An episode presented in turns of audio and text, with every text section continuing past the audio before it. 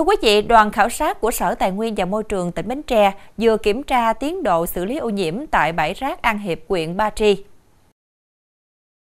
Hiện nay, tiến độ xử lý ô nhiễm theo kế hoạch đạt hơn 80%. Cơ quan chức năng đã tiến hành phủ bạc che toàn bộ khu vực chứa rác thải, xây dựng gia cố tường rào, không cho nước thẩm thấu ra bên ngoài môi trường. Đồng thời, cho xây dựng mới lưới rào cao 4 mét để ngăn rác bay qua khu vực hộ dân, phun xịt thuốc trừ ruồi, phun vi sinh khử mùi hôi. Do đó, tình trạng mùi hôi giảm đáng kể, ruồi hạn chế phát triển. Hiện nay, ao chứa nước rỉ rác đang được gấp rút hoàn thành với tiến độ đạt 85%. Qua khảo sát, đại diện lãnh đạo Sở Tài nguyên và Môi trường chỉ đạo Trung tâm quan trắc Tài nguyên và Môi trường của Sở phối hợp các đơn vị liên quan nhanh chóng hoàn tất những đầu việc đã đề ra nhằm tạo hành lang bảo vệ môi trường, đảm bảo an toàn đời sống dân sinh.